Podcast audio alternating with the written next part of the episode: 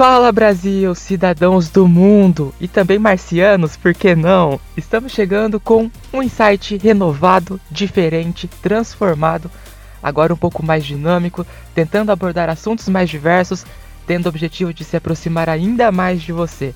Thaís, está animada para essa nova fase? Opa, com certeza, a animação tem que ter, né? Um ano de podcast, muitas novidades. A gente, claro, tinha que repaginar, ter uma carinha nova para vocês também, não é, Milton? Com certeza. Já dizia Tolstói, né? Que a vida verdadeira é vivida quando pequenas mudanças acontecem. Você aí do outro lado dos fones, tem se permitido as mudanças?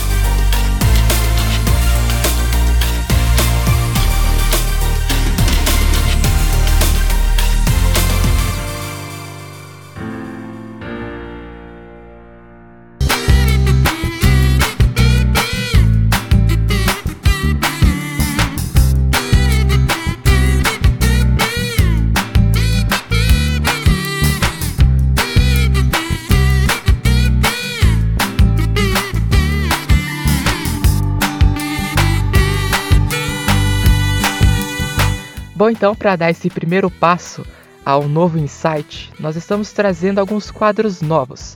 Hoje nós não vamos falar quais quadros são esses. Quem nos acompanha no nosso Instagram, lá no Insight Psicologias, já percebeu que nós estamos conversando né, sobre alguns quadros novos, mas hoje nós vamos nos é, atentar ao Papo Família. A gente vai estrear esse quadro Papo Família amanhã, no episódio de comemoração. A gente explica melhor um pouquinho sobre os demais quadros e conforme o mês de agosto for acontecendo, a gente vai.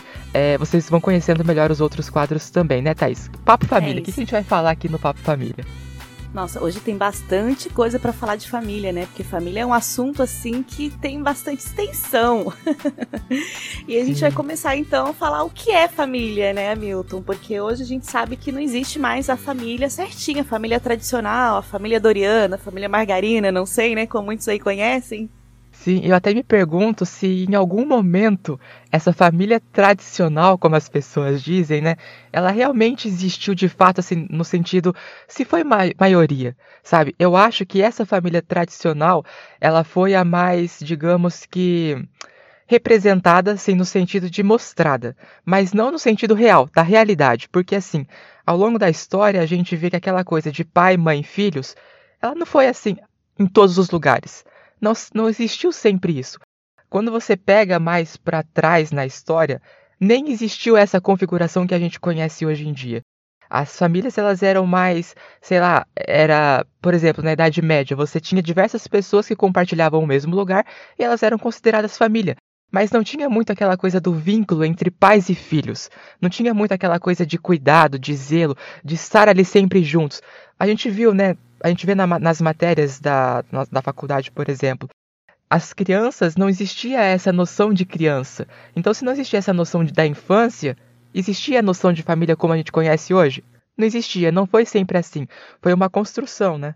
Sim, mesmo porque essas crianças, né, Milton, ela, elas eram consideradas como mini adultos. No entanto, elas iam para o trabalho junto com os pais, né? As mulheres ficavam em casa, mas as crianças, o, o menino, né, na verdade, ele iria fazer essa parte mini adulto, de ver o que o pai estava fazendo, né? Como se fosse para se espelhar naquilo, né? E a gente sabe que isso mudou, e graças a Deus mudou, né?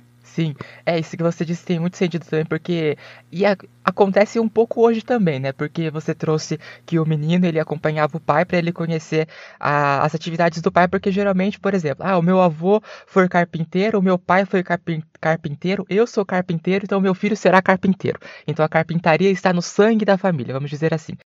Hoje em dia existe um pouco isso. Por exemplo, ah, o meu avô foi advogado, eu sou advogado, meu filho será advogado. É uma coisa que a gente pode falar mais pra frente no episódio. Então isso foi, fez muito sentido em algum momento da história, mas conforme nós fomos crescendo, né, nós fomos evoluindo no nosso pensamento, hoje em dia essa noção não é mais tão. É, não faz mais tanto sentido. Por quê? Porque existe uma coisa chamada individualidade. Né? Quando a gente define um pouco sobre essa questão de família, na minha concepção, a partir das definições todas que a gente estuda, eu gosto muito de pensar o que é família? Família é um grupo de indivíduos que compartilham algum tipo de afeto, Não sangue, não estou falando de sangue, estou falando de afeto. O sangue é um componente, mas ele não é fundamental. E logo uhum. mais a gente chega nisso. Mas o que eu gostaria de me atentar é sobre essa questão do indivíduo. Por quê? Porque indivíduo, ele traz uma noção de individualidade, jeito de ser. Então, dentro de uma família, você vai ter o encontro de diferentes jeitos de ser. Então, família é isso: é o encontro de diferentes maneiras de ser e esses indivíduos estarão ligados por algum tipo de afeto. Faz sentido isso? Faz muito sentido. É, eu tô até me lembrando enquanto você, quando você fala sobre essa questão da família, né, do, do ser indivíduo, de um episódio que nós chegamos a fazer também é, com a psicóloga Andréa Anjos, em que ela trouxe um pouquinho pra gente sobre essa constituição, que ela diz mesmo, né, que a família para ela é uma instituição, né? Então, como o Milton disse, são um grupo de pessoas que estão juntas por um laço afetivo, que estão construindo ali uma convivência. E isso não significa que precisa ter o quê? O sangue, né? Não precisa pertencer realmente àquela família sanguínea, que você pode criar ao longo da sua vida e construir essa afetividade, essa convivência, né, Hamilton? Sim, e essa questão do sangue também é uma outra coisa, porque assim, hoje em dia a gente sabe que existem diferentes tipos de família. Então você vai ter a família lá do pai, mãe e filhos, você tem a, a família que é só a mãe e só o filho, ou só o pai e só o filho. Você tem a família também que é composta por amigos. E é uma família diferente, porque assim, isso é muito comum naquelas, aquela, naqueles jovens que se juntam em uma fraternidade, por exemplo, jovens universitários que dividem o mesmo apartamento ou então a mesma casa, eles compõem uma família, é um tipo de família.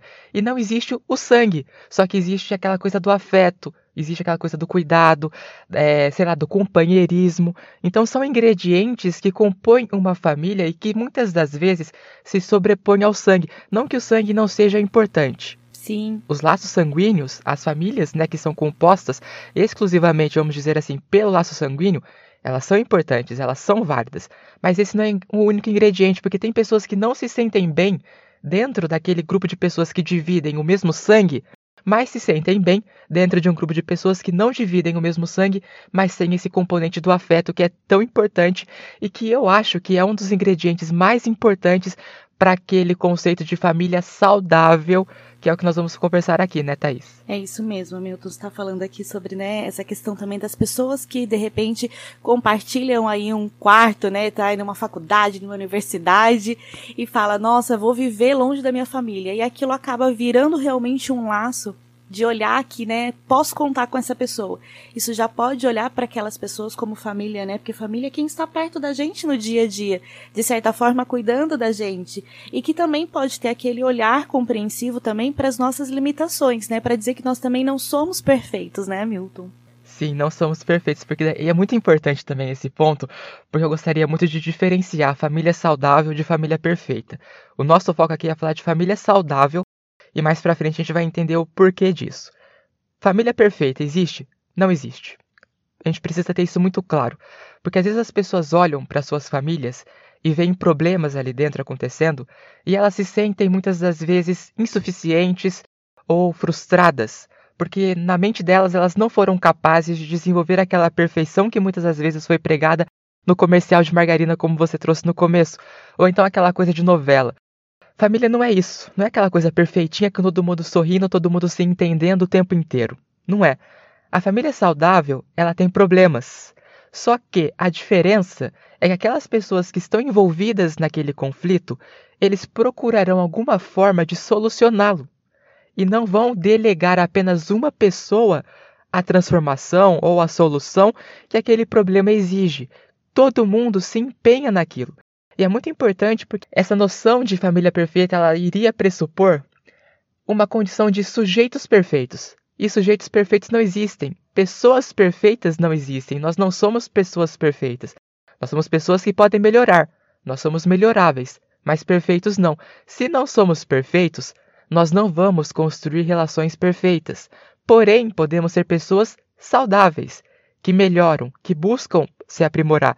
Se nós somos pessoas saudáveis que buscam se aprimorar, então nós podemos desenvolver relações saudáveis através das quais possamos todos juntos melhorarmos. Faz sentido isso? Faz muito sentido. E eu tô pensando em uma outra coisa aqui também, né, sobre essa questão da composição de família, das pessoas idealizarem que tudo seja perfeito, e a gente tem que tomar muito cuidado com essas idealizações, né, de pensar em querer algo que seja muito perfeitinho, que a gente sabe que não existe, que infelizmente nós temos, nós somos diferentes, nós somos singulares, nós somos indivíduos diferentes dos outros, por mais que que a gente compõe o mesmo núcleo familiar.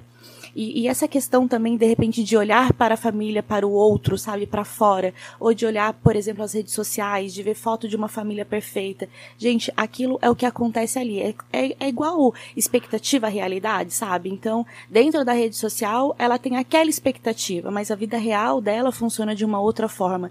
Então, a gente tem que tomar muito cuidado para distanciar isso, para viver o nosso e deixar um pouco de viver o que é do outro, da vida do outro e olhar para nossa, né? Para as nossas dificuldades, para a nossa família, sendo perfeita ou não, mas no que a gente pode fazer ali para melhorar quanto indivíduo, né? Eu gostei do que você falou sobre idealização, porque a gente idealiza muito.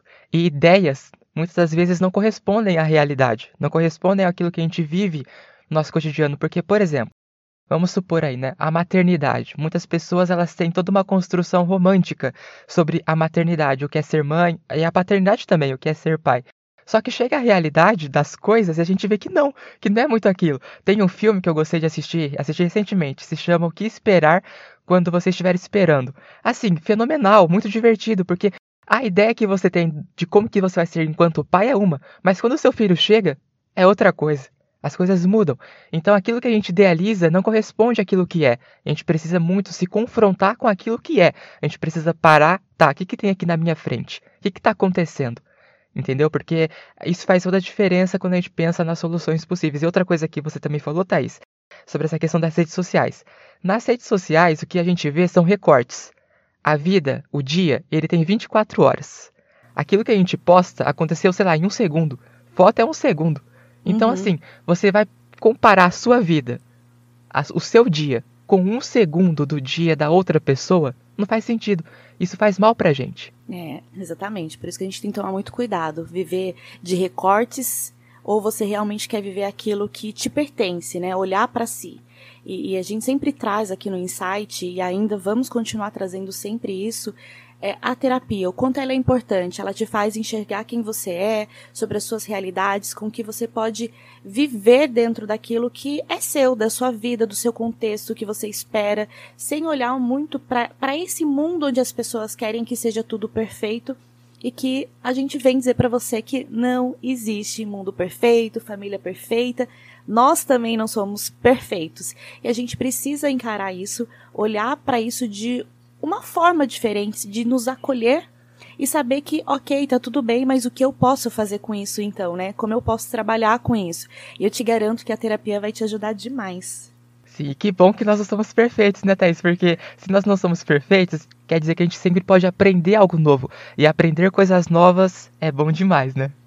Pois é, olha só, o quanto eu e você evoluímos, Hamilton. É, de quando começamos o podcast, para quem nos acompanha, deve né, ter é, ouvido o nosso primeiro podcast de quando nós lançamos e o quanto foi isso difícil pra gente. E assim, ó, a cada tempo a gente vem aprendendo, agora em um formato diferente, porque nós evoluímos, viemos estudando, trazendo isso, e estamos aqui um novo formato também de podcast. Então também isso é conhecimento, é aceitar que nós erramos, mas o que, que nós podemos fazer para melhorar e que tá tudo bem. Sim, com certeza. E daí você falando sobre essa questão de você olhar para o que você errou e entender o que, que você pode melhorar, a gente pode entrar num conceito da família problemática, mas eu vou explicar esse conceito de problemático.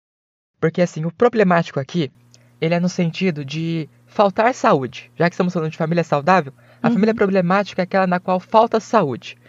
Pra gente poder entender, né? Melhor a situação, o que está acontecendo nos dias de hoje. A pandemia, ela trouxe muito isso, porque as pessoas ficaram mais dentro de casa e faltou um pouco aquela habilidade de conseguir conviver, né? A gente sentiu isso, a gente percebeu isso. Muitos casamentos, por exemplo, acabaram, muitos conflitos familiares emergiram, e dentro dos consultórios dos psicólogos, a gente tem ouvido isso, é, eles falarem sobre isso, muitas questões relacionadas a problemas familiares têm acontecido, têm se tornado pauta de terapia. Então, assim, a gente precisa discutir sobre alguns pontos que dificultam a saúde da família e que a gente possa aí pensar em possíveis soluções para elas, lembrando que as discussões que nós vamos trazer, elas não, quer, elas não, não querem dizer que vão servir para todas as pessoas, porque nós precisamos ter aquela noção de que estamos falando de indivíduos, de individualidades, de jeitos de ser, e cada um tem o seu jeito de ser, cada família tem o seu jeito de funcionar. Então a gente tem que pensar também na nossa família. Tá, isso aqui serve para minha família? Ou isso aqui não serve? Tá, isso aqui serve, mas não 100%. O que, que eu posso adaptar para minha realidade? A gente quer muito que vocês pensem sobre isso também. Pensar ativamente no seu processo, né, Thaís? Sim, exatamente. E uma outra coisa também que é, isso eu fiz para mim, para minha vida. É, quando eu quis formar a minha família, né? Então eu via a, a maneira como eu fui criada, a maneira como a minha mãe aprendeu e, e, eu quis fazer diferente. Não é porque eu achava que aquilo era errado, né? Porque eu acho que as pessoas elas vêm de, de uma outra geração, então elas conhecem o, talvez aquilo que eu aprendi foi a maneira como ela aprendeu, mas eu não queria levar isso adiante. Eu não queria fazer isso com a minha, com a minha família, com a minha filha. E hoje eu tenho um novo olhar, tanto para minha família quanto para minha filha, de criar diferente, de olhar diferente. Eu acho que a gente precisa é, ter esse cuidado de saber que os tempos mudam e que nós precisamos aprender a caminhar ao longo da vida, aprender a aceitar as coisas, aprender a olhar para o outro diferente, para nós também diferente, e de dizer que nós somos diferente a cada dia que nós podemos mudar e que tá tudo bem, não tem problema quanto a isso. E que a minha família pode ser diferente. Por quê? Nós somos pessoas diferentes. Então a gente vem de um lar, né, totalmente construído de uma forma. A pessoa que está vindo para nossa vida também, ela vem de um lar que é totalmente diferente. Então existe ali diferenças o tempo todo e que nós não vamos conseguir é, fazer com que ah, só o meu jeito é bom ou só o jeito do outro é bom. A gente precisa olhar para esse universo dos dois e tentar entrar em um consenso comum, né, para poder fazer criar um, um, um, novo lar, uma nova família, com os filhos, ou não também, porque, né, hoje existe pessoas que querem estar juntas, mas não querem ter filhos, e que também é família, e que tá ok, né, Hamilton? Sim, eu gostei disso que você trouxe. Só voltando um pouquinho, né? Porque uhum. é, às vezes as pessoas elas têm uma tendência de culparem os seus pais, por exemplo, sobre aquilo que aconteceu durante a infância ou a adolescência. Tem coisas que realmente são traumáticas e que foram feitas na maldade. Né? Uhum. a gente não nega isso. Então, por exemplo, um pai, muitas das vezes, que abusa de uma filha, por exemplo, é maldade. Não tenho que discutir sobre isso. Sim, ou família Agora... narcisista mesmo, né? De pai ou de mãe narcisistas. Sim, sim. Agora, existe uma coisa que a Thaís trouxe, né? Que às vezes as pessoas, elas cuidaram dos seus filhos, criaram os seus filhos a partir do repertório que elas tinham naquele momento, a partir do conhecimento que elas tinham naquele momento. Hoje em dia, nós temos conhecimentos diversos, nós temos olhares mais ampliados. Então a gente sabe que cuidar do seu filho de uma outra forma diferente daquela do passado pode ser mais saudável, pode trazer um desenvolvimento melhor.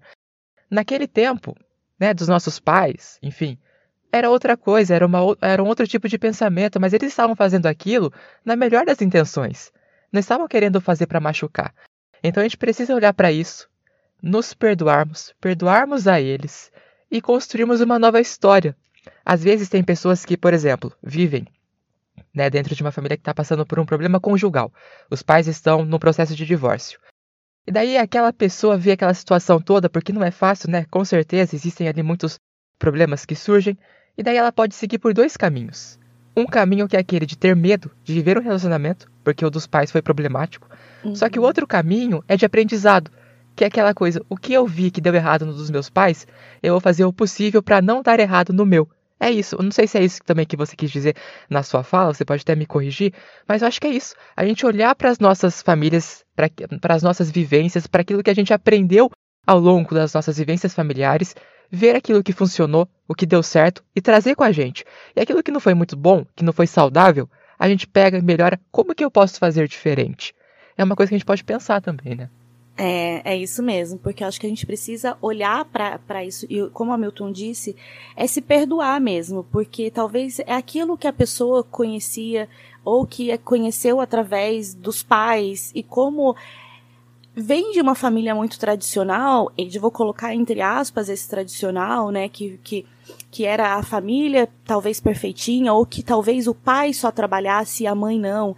E hoje a gente vem construindo de forma diferente, em que, ok, a mulher trabalhar também, a, o marido trabalhar, e que nós podemos, todo mundo tá trabalhando e chegar em casa no final do dia, todo mundo dividir essas tarefas, sendo que antigamente era diferente. Então acho que a gente precisa se olhar e dar esse perdão, porque é o que eles conheciam, né? E, e a gente olhar para nossa história e saber que a gente pode ser diferente, que a gente pode fazer essa essa história ser diferente. Um dos pontos que eu gostaria de trazer sobre a família não saudável, vou chamar assim, é, por exemplo, falar com julgamentos. Essa é uma coisa que a gente percebe muito, né, Thaís? Porque assim, às vezes a pessoa vem te falar alguma coisa, um filho, por exemplo, e você já vem com todos os seus conceitos, com todas as suas opiniões, e não ouve aquilo que o seu filho está dizendo, e já faz julgamentos. Então, esse é um ponto que a gente precisa trabalhar sobre essa questão da família que não é saudável. Falar com julgamentos ou ouvir com julgamentos. É muito importante que a gente ouça aquilo que a outra pessoa está falando, no sentido assim: existe um ser humano por trás das palavras. Existem sentimentos por trás dos discursos. Nem sempre aquilo que está explícito, que está na superfície, é o que está na profundidade.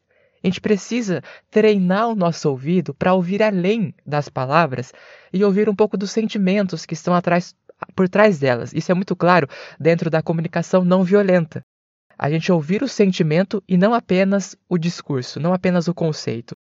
Então, assim, não sei se isso faz sentido, mas ouvir a pessoa, só que ouvir de fato a pessoa e não apenas a palavra que ela está trazendo, entende? Sim, é, quando você traz sobre a, a CNV, né, que é a comunicação não violenta, é, seria muito interessante se todo mundo olhasse isso, né, o indivíduo como único, e pudesse ali dentro desse núcleo que, que é dela ali de família, de onde ela vive, de onde ela está, e de olhar e realmente ouvir, né? Porque a gente sempre está ouvindo para julgar, né? Sempre para apontar ou para dizer que aquilo que o outro está fazendo é errado. Sem de repente é aquilo que ele conhece, né? Então quando você aponta isso, de repente você pode fazer com que essa pessoa não te traga mais nada, né? Que se afaste. E, e, dentro da família a gente percebe que o quanto é difícil às vezes, né? Essa comunicação, né? E o quanto ela precisa ser boa, né? A comunicação precisa ser boa entre todos. Sim, e assim, é, por trás da raiva, o que, que existe atrás daquela raiva? O que, que aquela raiva tá querendo me dizer? Tanto a minha quanto a do outro. Entende? Eu tô com raiva uhum. da pessoa, eu tô com raiva de alguma outra coisa. O que, que é essa raiva? A gente precisa se atentar a isso. Quando a gente para de ouvir com julgamentos, quando a gente suspende um pouco as nossas concepções, isso a gente aprende muito a fazer dentro da psicoterapia, né, Thaís? Uhum, é, a gente chama isso de redução fenomenológica, é suspender um pouco os seus conceitos, mas trazendo para o contexto familiar, tenta fazer isso.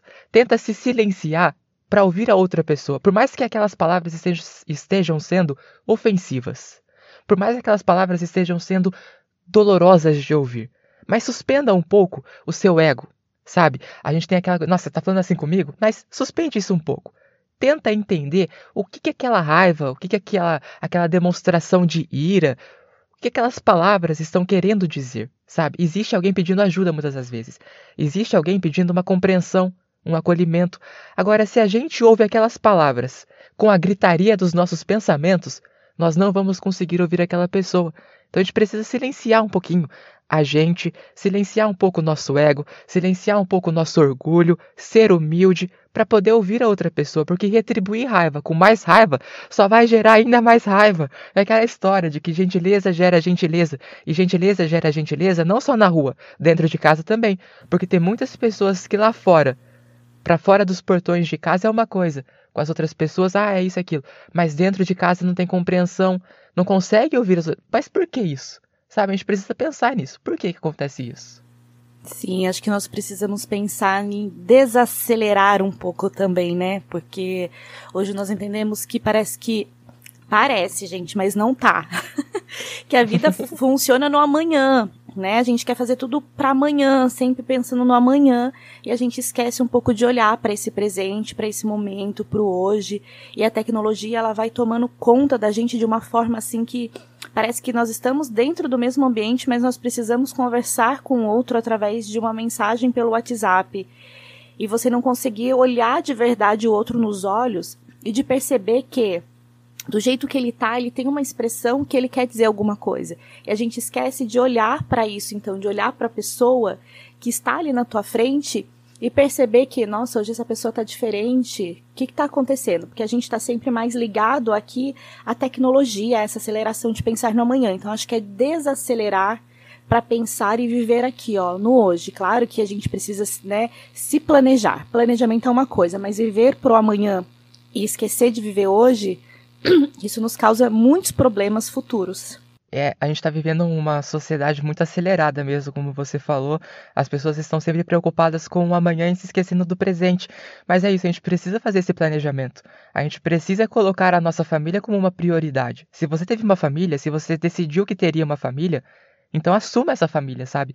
E não é fácil, não tenho certeza disso, não é tão simples assim. Só que assim, as coisas mais belas da vida, elas são feitas com esforço. A gente precisa ter esse pensamento também na nossa cabeça. Quando a gente quer viver uma família saudável, não basta assim, ah, eu quero viver uma família saudável e esperar que as outras pessoas façam isso. Ou esperar que as pessoas façam aquilo que eu acho que elas deveriam fazer. Não é isso. Todo mundo tem que se esforçar um pouco. Todo mundo vai ter que se empenhar. Todo mundo vai ter que abrir mão de algumas coisas para poderem negociar, para poderem criar um espaço no qual todos se sintam vistos, no qual todos se sintam pertencentes.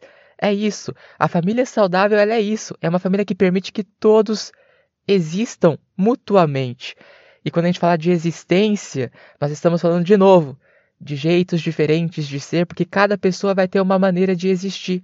Então a gente precisa ter isso em mente. Mesmo uma família, mesmo entre irmãos gêmeos, eles terão ainda algumas diferenças, desejos diferentes, aspirações diferentes, formas de ser diferentes. Então a gente precisa ter muito isso em mente. Eu acho que está ficando muito claro no episódio de hoje que a família saudável ela se baseia nesse respeito às diferenças, nesse respeito às individualidades. É isso mesmo. Acho que isso que o Hamilton falou, é, a gente precisa parar para pensar e olhar, que é o que a gente fala aqui, que não existe família perfeita, né? E que a gente precisa, assim, olhar para essas nossas diferenças, respeitar essas diferenças, para a gente poder conviver, conviver bem né? Cada um com as suas diferenças, mas sabendo respeitar o outro no seu tempo, que isso é muito importante. E daí me veio uma outra coisa à cabeça que é assim, quando a gente fala desse respeito às diferenças, né? Dentro da família não saudável, existe muito aquilo de comparar um filho com outro. Já viu isso, Thaís? Oh, já. isso assim As... é muito triste, é muito triste. Isso porque às vezes até os próprios irmãos em si, eles têm uma pequena briga entre eles por sentir essa diferença entre eles Sim. no olhar dos pais também, né? É, você cria um conflito entre os irmãos. Então essa coisa de ficar comparando um, olha o seu irmão como é bom, olha aqui, você não fez direito. Não é muito interessante isso, sabe? A gente precisa valorizar essa singularidade de cada um numa família que tem filhos. Vamos valorizar a singularidade de cada um dos filhos. Eles terão seus jeitos próprios de ser. Um filho vai ter uma aptidão em uma área, o outro vai ter em outra. Sim. Valorize isso, estimule isso, permita que eles se desenvolvam e se encontrem. Agora, essa coisa de ficar comparando não é interessante. Tanto a comparação quanto aquela cobrança, né, Thaís? Às vezes os pais cobram muito dos filhos. Cobra. Nunca tá bom. Parece que nunca é o suficiente, que sempre pode melhorar, né? É exatamente isso. Eu lembro, assim, desde pequena, eu sempre escutei a minha mãe dizer assim: nossa, a gente pode ter 10 filhos que um vai vir diferente do outro. E graças a Deus ela sempre teve esse olhar, assim, referente a isso. Então, é, em, na minha casa, por exemplo, eu e meu irmão nunca tivemos essa desavença de dizer assim que, ai, ah, porque um, um é melhor, ou o outro não, ou um faz isso que a mãe acha o máximo e o outro não, porque minha mãe, ela já tinha isso para ela que os filhos eles são diferentes. E gente, nós somos diferentes mesmo. A gente pode ver das, da mesma família ali, sabe, da mesma barriga, mas nós seremos diferentes, porque nós somos pessoas singulares, nós somos diferentes um dos outros. A única coisa que vai unir ali é o, o sangue. Então é olhar para essas diferenças, sabe, com um olhar compreensivo, para as limitações de cada um, entender que cada um vai seguir por um lado, por uma profissão, e que a gente precisa respeitar isso e olhar para os filhos, né? Eu acho que isso é muito importante. Quando a gente fala aqui que é, fazer essa comparação e de os pais também respeitarem é, essas limitações ou que um avance mais e o outro menos e entender o porquê isso acontece, está dizendo que você está cuidando, sabe? Esse cuidado é importante. Esses filhos entenderem que eles podem confiar, que eles se sentem amado, cuidado dentro daquele núcleo que ele tá, daquela vivência, daquela casa é, tenho certeza que qualquer problema ou qualquer dificuldade que ele tenha, ele vai vir buscar quem? A família, que a família, para ele, são os amigos que ele vai ter ao longo da vida, e o irmão também, né? Sim, olha que interessante isso, porque a família, ela é o primeiro grupo social no qual o indivíduo está inserido, né? Ele é inserido.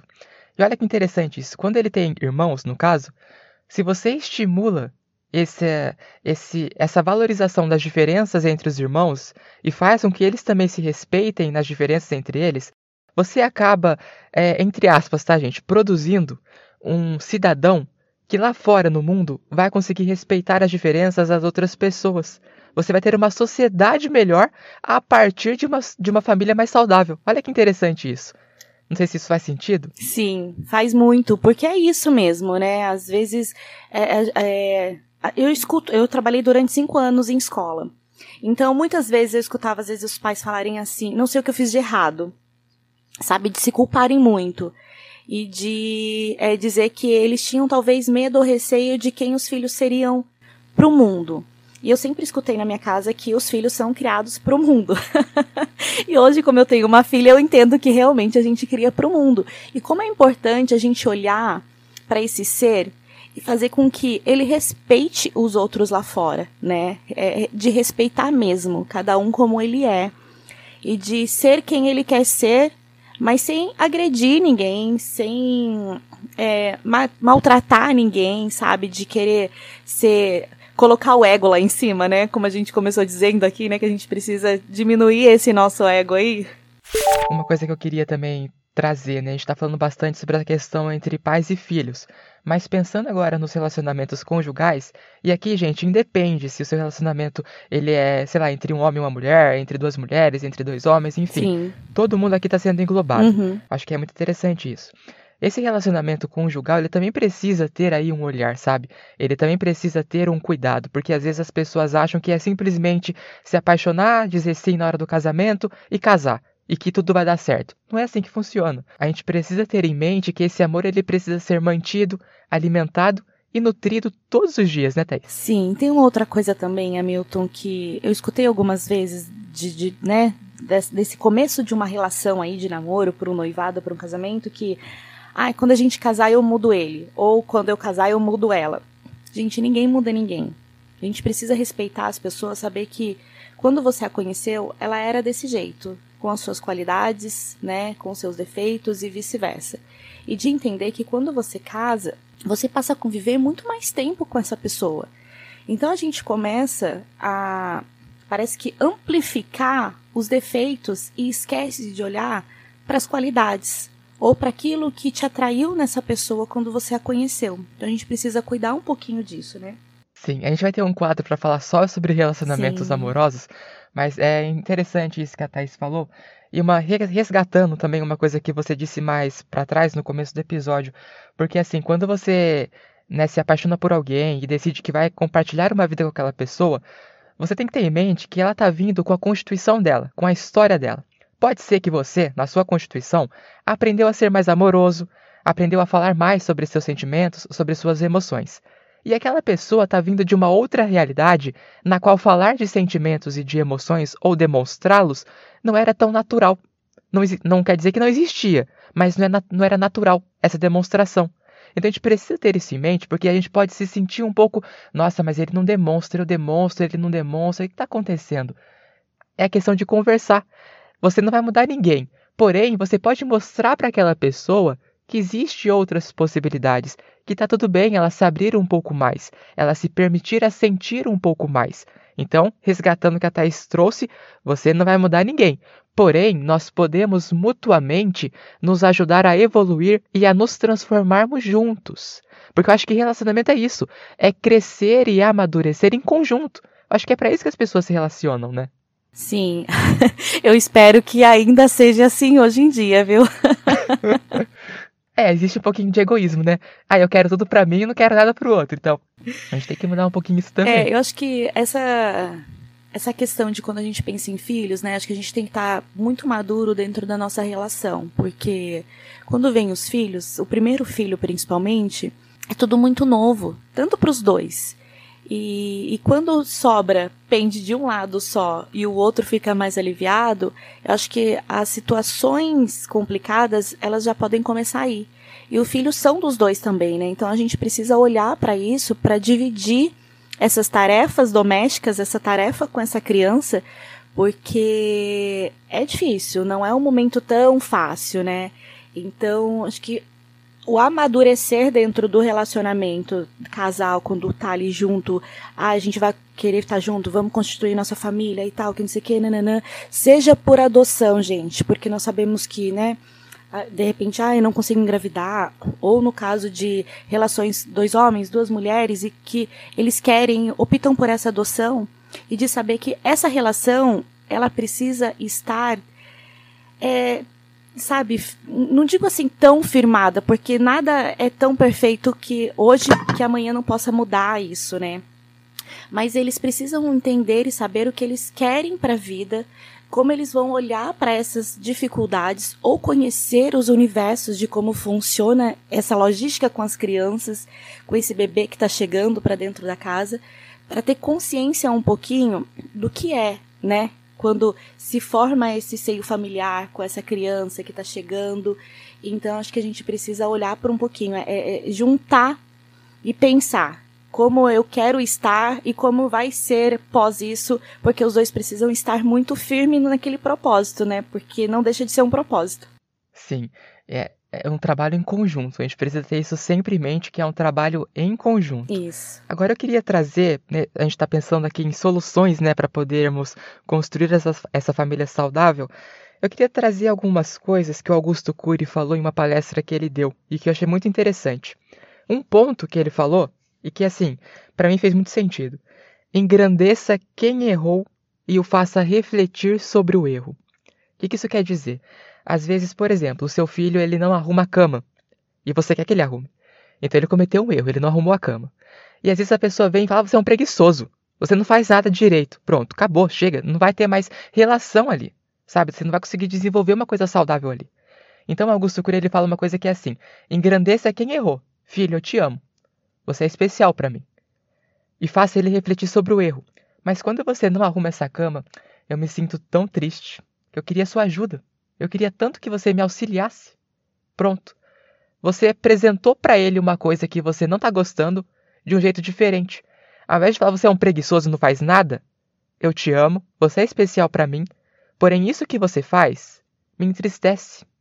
Olha, isso não, faz sentido, Thaís. Não é diferente, não é uma forma diferente. Aquele adolescente, por exemplo, não vai receber a solicitação do seu pai, da sua mãe, de uma forma diferente? Sim, com certeza. Porque é, é, acho que. Acho não, né? Essa maneira agressiva de, de dizer ao outro que. apontando como se ele é, isso traz para a vida futuramente é, coisas que talvez esteja ali no inconsciente dele, mas que ele vai acreditar que ele é ao longo da vida aquilo. E isso que o Hamilton está trazendo dessa outra forma, como o Augusto Cury trouxe na palestra, é uma maneira de apresentar aquela pessoa que nós somos falhos, mas nós podemos mudar e que nós precisamos de, de, de uma outra forma de dizer aquilo para a pessoa arrumar a cama. Eu achei fantástico isso. Isso que você falou me deixou tão emocionado, porque assim, quando você fala para aquela, para aquele adolescente, por exemplo, ou então criança mesmo, ah, você é uma preguiçosa, você não faz nada direito, e ele traz isso para a vida adulta, é, meu pai falava que eu não fazia nada direito, é isso mesmo, acho que eu não faço mesmo, porque as coisas dão errado na vida, né? Às vezes as, as coisas acontecem, a gente não é perfeito, como eu falei no começo. Então assim, às vezes a gente vai fazer alguma coisa e não vai dar muito certo. E daí vem aquela uhum. coisa que a gente ouviu lá na nossa infância. É, realmente, meu pai tinha razão, minha mãe estava certa não faço hum. nada certo. Então, é. quando você vem dessa forma diferente, você permite que seja um adulto também diferente, né? Sim, de mostrar que ele é capaz, que ele consegue arrumar aquela cama sozinho, né? É, não só a cama, mas tudo na vida, né? Sim. Isso aqui a gente pode trazer para tantas coisas na vida e faz muito sentido. Um outro ponto que o Augusto Cury falou lá, lá na palestra sobre criticar menos e elogiar mais, mesmo que esse elogio seja pelas coisas mais mínimas. Por exemplo, o filho ele sempre tira notas baixas na escola. E daí o pai e a mãe, aquele cuidador, ele vem e fala para aquela criança: "Olha, você precisa melhorar sua nota. Não tá muito bom não". Beleza. Aí a criança vai, se esforça, se dedica, ele consegue aumentar um pontinho na média. Ele estava com 6, foi para 7. Aumentou um ponto na média. A meta era ir para 8. Vamos supor que aqueles pais colocaram a meta sendo como 8. Beleza. Mas ele conseguiu sair do 6 para o 7. É um ponto. Aí ele vem para o pai e para a mãe cheio de orgulho, né? Olha, consegui um ponto. Saí do 6 para o 7. Tudo feliz. Ah, não tá bom não. 7 não é 8. Nossa, Pra que fazer isso?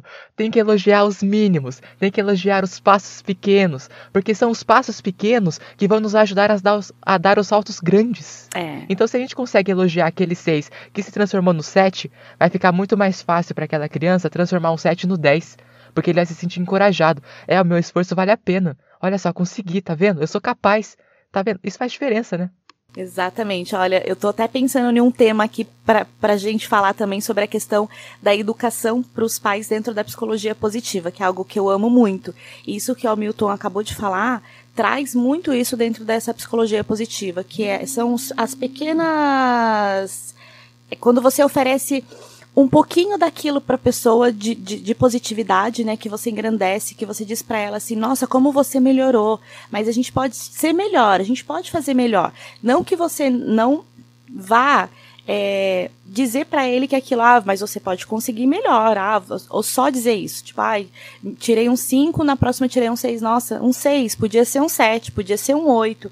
Então é de cada vitória, seja ela pequena ou não, mas de você comemorar. Isso faz total sentido para a criança, porque ela sabe que se ela ela mesma já sabe que se ela conseguir um 6 e você elogiou, com certeza ela vai se empenhar mais para poder tirar um 7, um 8 e subir. E são pequenos pulos para a gente dar um salto alto. É exatamente isso que o Hamilton trouxe.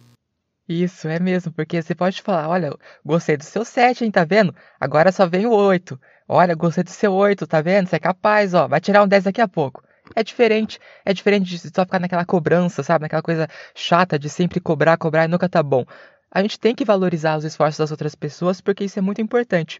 E uma última coisa que o Augusto Cury falou, e que eu acho que é muito interessante a gente falar sobre essa coisa da família saudável, que é falar sobre as dores. Falar sobre as nossas dores mesmo, sabe? Os pais explicarem aos filhos, por exemplo, que a vida ela não é feita só de coisas boas. Na vida também tem coisas tristes, também acontecem coisas ruins e nós precisamos estar preparados para isso. Às vezes acontece que os pais eles querem proteger os filhos desses sentimentos ruins. E isso não é saudável. Isso não é uma coisa boa, porque mais cedo ou mais tarde ele vai se deparar com uma frustração, vai se deparar com uma tristeza, e se ele não sabe como reagir àquilo, se ele não discute sobre aquilo dentro da sua família, como é que ele vai conseguir lidar com aquela situação? Então é muito importante falar sobre dores, ter um ambiente no qual falar sobre dificuldades seja possível e seja permitido, porque isso também ajuda muito no crescimento e no desenvolvimento. Sim, ajuda mesmo. Enquanto você estava falando, eu estava aqui pensando sobre essa mudança que nós falamos um pouco antes, de você mudar aquilo que para você não fez sentido na sua educação ou da forma que você foi criado e você querer mudar isso, né? E, e, e, eu entrei, eu entro um pouco nesse, nesse ponto porque quando eu era criança eu escutava, às vezes eu via minha mãe triste, chorando, ou acontecia alguma coisa, e eu perguntava o que aconteceu, ela falava, ah, isso aqui não é assunto de criança, vai lá brincar, e a gente sempre era tirado desse ambiente porque eram sempre papos de adulto. E quando eu me tornei mãe, eu dizia sempre que de alguma forma eu conseguiria falar para minha filha aquilo que estava me deixando magoada para não para ela não olhar para mim e falar assim: "Nossa, o que está acontecendo? Minha mãe está triste, está chorando, mas eu não sei o que que acontece". E a criança, querendo ou não, ela se entristece porque você é o espelho dela. Então, hoje eu todos os assuntos aqui, por mais que na hora eu não consiga falar, eu digo para ela: Agora a mamãe não consegue falar, mas uma outra hora a gente conversa e eu digo para você o que aconteceu. E eu sento naquele momento em que eu, né, falei para ela que eu iria conversar numa outra hora. e eu falo para ela sobre isso, seja de uma perda de alguém que faleceu, e eu explico para ela o que aconteceu. Eu nunca deixo ela sem saber o que aconteceu. De alguma forma, eu trago isso para ela, não de uma forma pesada, de uma forma mais leve, mas consigo conversar e trazer. E eu acho que isso é tão importante porque isso faz uma conexão muito sabe, me enriquece de dizer para ela e de saber que ela entende que ela pode confiar e que tanto os meus sentimentos eu posso dividir com ela, como ela pode dividir os sentimentos comigo. E isso é. Ah, eu não sei, eu fico até emocionada. isso é super válido, Thais, porque olha só, olha que interessante isso que você trouxe. Agora eu não quero falar, mas daqui a pouco a mamãe fala. Isso é muito legal porque você ensina a sua filha a respeitar o momento dela. Eu não preciso falar de tudo na hora que as pessoas quiserem. Uhum. Eu posso falar aquilo que eu tô sentindo quando eu estiver preparado para aquilo. Sim. Isso é muito legal, muito interessante. É, eu tenho uma conexão muito, muito. Eu, assim, a, eu amo a minha conexão com a Paloma, assim. Eu acho que é algo que eu criei com ela que é, faz total sentido hoje para mim como mãe. E, e, saber que ela pode me ouvir, sabe? Que eu vou sentar com ela e ela vai me ouvir e ela vai tirar as dúvidas dela e de perguntar sem nenhuma punição, sabe? De dizer assim, ah, isso eu não posso perguntar porque, ai, sabe? Porque eu tinha isso, sabe, Hamilton, quando eu era criança, ai, eu vou perguntar isso pra minha mãe, imagina, ela já vai vir com um chinelo. com a cinta. sim, sim, é, então, é, sim. então acho que a gente olhar para isso e, e poder é, constituir, criar ali uma mente diferente, de criar mesmo teu filho, de conseguir dizer para ele as coisas, eu acho que isso é muito importante. Não precisa ser na hora, né? Como o Milton disse aqui, de você respeitar aquele seu momento e de dizer, ó, eu vou te contar, mas não agora, agora não dá e depois você ir lá e conversar, porque isso é importante, é não deixar o outro esperando a vida inteira e para, nossa, mas a minha mãe sempre fala que vai, que vai, que vai e nunca nunca fala, né? Então a gente precisa ter cuidado com isso também. Sim. E eu queria trazer uma última questão para a gente pensar em soluções. A gente já está quase em uma hora de episódio, né? Que delícia! Bastante, hein? Deu, é, então, deu conteúdo mesmo, bastante coisa para as pessoas poderem refletir. ainda falta muito, né? A gente poderia ficar aqui 10 horas falando e ainda não, não iríamos esgotar o assunto. A voz ia acabar, mas o assunto não. Exato. É, uma última coisa que eu queria pensar que é assim: ser humilde para iniciar a mudança. Porque às vezes a gente sempre espera das outras pessoas que elas mudem. Só que a gente está mudando, a gente precisa refletir sobre isso. Nós estamos mudando? Ou simplesmente cruzamos os braços e colocamos toda a responsabilidade em cima das outras pessoas. Uhum. Às vezes, quando a gente começa a mudar, nós inspiramos que os outros também mudem, porque eles vão ver isso em nós. Nossa, como está diferente. É, acho que eu vou mudar também. Entende? Então a gente precisa ter um pouquinho de humildade para reconhecer isso. Não são só as outras pessoas que precisam nos servir. Nós precisamos servir uns aos outros. Eu não estou lembrado onde foi que eu ouvi isso. Acho que foi aqui no Insight, mas eu não consigo dizer com certeza. Estamos aqui para servir Entende? Então nós precisamos servir uns aos outros nesse sentido também da mudança. Começo por mim para inspirar aos outros. Não sei se isso faz sentido, você pode complementar também. Sim, e tem uma outra frase que eu gosto muito, que é do Gandhi, que ele fala: "Seja a mudança que você quer ver no mundo". Então não adianta você reclamar de um mundo imperfeito, mas se você também não faz nada para mudar aquilo. Então, sabe, seja essa mudança que você quer ver no outro, no mundo, nas coisas, faça essa mudança. E aos pouquinhos você vai ver os outros mudando automaticamente também, porque a gente acaba convivendo e a gente olhando, poxa, eu gosto daquilo que aquela pessoa tem, eu gosto do jeito que essa pessoa é, e você tá vendo que essa mudança tá surgindo efeito em outras pessoas também. Eu acho que isso é muito bacana. Sim, com certeza. Thaís, podemos ir para nossas considerações finais, então? Ai, não queria, mas podemos, né? Senão esse episódio vai ficar longo, daqui a pouco ninguém vai mais querer nos ouvir. Vamos lá. É, então. É, as pessoas perceberam que esse assunto de família, né? O Papo Família, esse quadro, só o episódio de hoje já deu tema para, sei lá, o ano, o resto do ano inteiro, porque são diversos conceitos que a gente vai esmiuçando, né? Então a gente precisaria de uma profundidade muito maior. Mas eu acredito que né, esse, essa conversa que nós tivemos tenha servido de inspiração. Então eu vou abrir aqui um espaço para você começar as suas considerações, falar alguma coisa sobre o assunto que nós debatemos aqui hoje. Sim, primeiro acho que a gente pensar nessas mudanças que a gente quer, é cuidar de quem nós somos primeiro para depois cuidar do outro Porque se nós não estivermos bem com a gente, a gente não consegue cuidar nem de nós, nem do outro e nem da nossa família. Então acho que o primeiro passo é a gente fazer essa mudança na gente, do, do olhar pra gente e de cuidar um pouquinho, né, de quem nós somos, um pouquinho daquela família, de respeitar. O Hamilton falou aqui um pouco sobre ser humilde, né? A gente precisa sim reconhecer os nossos erros e, e aceitar eles e pedir desculpa por eles, para um novo recomeço, para acertar novamente, porque nós somos feitos mesmo dos nossos erros e que está tudo bem. Então acho que a gente precisa é, ter esse olhar, né, mais apurado, essa comunicação, cuidar, né, para que essa comunicação ela não seja violenta também. Então é respeitar os indivíduos, respeitar todos que convivem ali. Acho que isso é muito importante. Então é repensar um pouquinho sobre tudo isso que a gente trouxe para os nossos próximos encontros aqui no Insight. Sim, com certeza. E eu só gostaria, para encerrar, recomendar dois filmes que eu gostei muito. Um filme é Família Instantânea, vou falar em português, coloca lá na Netflix. Não sei se ainda está disponível, né? Pode ser que já tenham retirado, mas é um filme muito interessante que fala sobre a família por adoção. Então é muito legal porque mostra um pouquinho ali dos desafios ao se adotar. E outra coisa interessante é que ele traz uma criança mais nova, uma criança do meio, se não me falha a memória, e uma adolescente. E daí convivendo ali naqueles conflitos todos que a gente sabe como que é, né? Esse conflito de gerações. Então vale muito a pena. E o outro filme, Dia do Sim que é um dia que os pais eles só podem falar sim para os filhos, porque assim eles vêm de uma de um hábito de sempre falar não e falar não por falar não. Ah, que eu tô agora eu tô ocupado, agora eu tô cansado, agora eu não quero, não e acabou. Então, assim, esse filme ele traz uma reflexão. E se você dissesse sim? Então é muito interessante porque ele traz uma outra forma de olhar para a vida. Não estou dizendo para a gente falar sim para tudo, para os nossos filhos, né? Não é isso. Porque falar não também faz parte. Porém, falar não por falar não não é saudável. E a gente precisa falar sim também em alguns momentos, porque isso faz toda a diferença e nós podemos aí viver experiências únicas a partir do nosso sim, a partir de, é, de quando nós nos permitirmos a esses momentos também.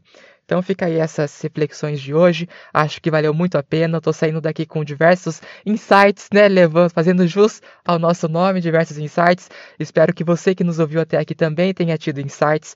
É muito importante que a gente possa falar sobre família, sobre famílias, né? No plural, porque existem diversas formas de família. A gente sempre precisa ter isso em mente. O importante é que as pessoas possam ter aí esse sentimento de pertencimento, acolhimento, compreensão e possam ter ali um espaço para poderem se comunicar e comunicar também as suas inquietações e as suas dores. O nosso e-mail, né, Thaís? Porque a gente agora está recebendo histórias das pessoas. Quem tem uma história aí para contar sobre a sua família pode ficar à vontade, né? É verdade, conta pra gente aqui a sua história de família, de superação, do que você quiser trazer aqui pra gente dentro desse papo família para poder a gente ler histórias aqui. Pode ter certeza que o seu nome ele não vai ser divulgado, mas a gente quer contar história, histórias de pessoas, histórias reais, gente, por favor. É. Só se vocês não quiserem, se vocês permitirem, a gente divulga o nome e aí você pode compartilhar com a sua família, com os seus amigos, para eles ouvirem aí a sua participação aqui no Insight. Pode ser qualquer história, viu? Divertida, aquela coisa, né? Ah, eu pensava que era uma coisa, mas chegou meu filho é outra. A gente sabe como que é, a gente sabe como que é. Agora parece que eu sou pai, né? Mas eu não sou pai, não. Mas eu imagino como que é, vai, eu estudo para isso. Isso mesmo. E também nos sigam lá no nosso Instagram, Insight Psicologias, para que vocês possam ficar sempre avisados sobre os temas novos que chegarão por aqui. Amanhã nós teremos um episódio especial, né, Thaís? Sim, amanhã teremos um episódio muito especial que vai ser de comemoração do nosso primeiro aniversário. Então fica ligadinho aí, vem nos escutar, compartilha, convide os amigos, a família toda para poder comemorar com a gente esse nosso aniversário, né? É, vai ter bolo? virtual, galera. Olha, oh, um dia nós iremos, um dia nós faremos um bolo é, ao vivo e a cores, quem sabe aí convidando, né, os nossos ouvintes, mas por enquanto vai ser o nosso aniversário aí virtual com bolo virtual. Teremos um parabéns, merecemos um parabéns, né? ah, é, por favor, né? Nos parabenizem. Queremos ser um pouco, sei lá, ter o nosso ego acariciado um pouquinho. isso, de saber que, né, isso faz sentido para vocês também. Então passa lá no nosso Instagram, no Insight Psicologia, deixa um parabéns pra gente lá que nós vamos ficar muito felizes. A, a, história vocês podem mandar no nosso e-mail, né? Que eu esqueci de falar. É o psicologiasinsight.gmail.com. É isso, né, Thaís? Eu acho que eu não tô, não tô confundindo, não, né? É isso mesmo. O nosso Instagram é o Insight Psicologias e o e-mail ele é invertido. e, ah, é, isso, isso mesmo, é psicologiasinsight.gmail.com e você pode mandar pra gente a sua história em carta. Se quiser mandar em áudio, também pode mandar, fica à vontade. Aí você manda pra gente. Aí você manda contato, que daí eu passo o WhatsApp pra vocês poderem mandar o áudio, que fica mais fácil também. Isso, vem ficar mais pertinho da gente nesse próximo ano, né, Milton? Que é isso que nós queremos, né? Estar mais próximos dos nossos ouvintes. Isso, criar uma conexão mais forte também. Então é isso. Vamos, vamos embora, Thaís? Vamos, gente. Até o próximo. Ó, não deixe de ouvir o próximo da próxima. O próximo da próxima semana. Vem comemorar é, com a gente. Semana, o Papo Família volta mês que vem. Mas até lá você pode mandar pra gente, olha, eu queria que vocês falassem sobre isso, sobre aquilo, sobre aquele outro. E a gente vai pensando juntos em temas novos aqui pro Papo Família, pro Insight. E amanhã a gente explica mais sobre os demais quadros que estão vindo por aí. Obrigado pela companhia, uma ótima semana, até amanhã. Até. Tchau, tchau.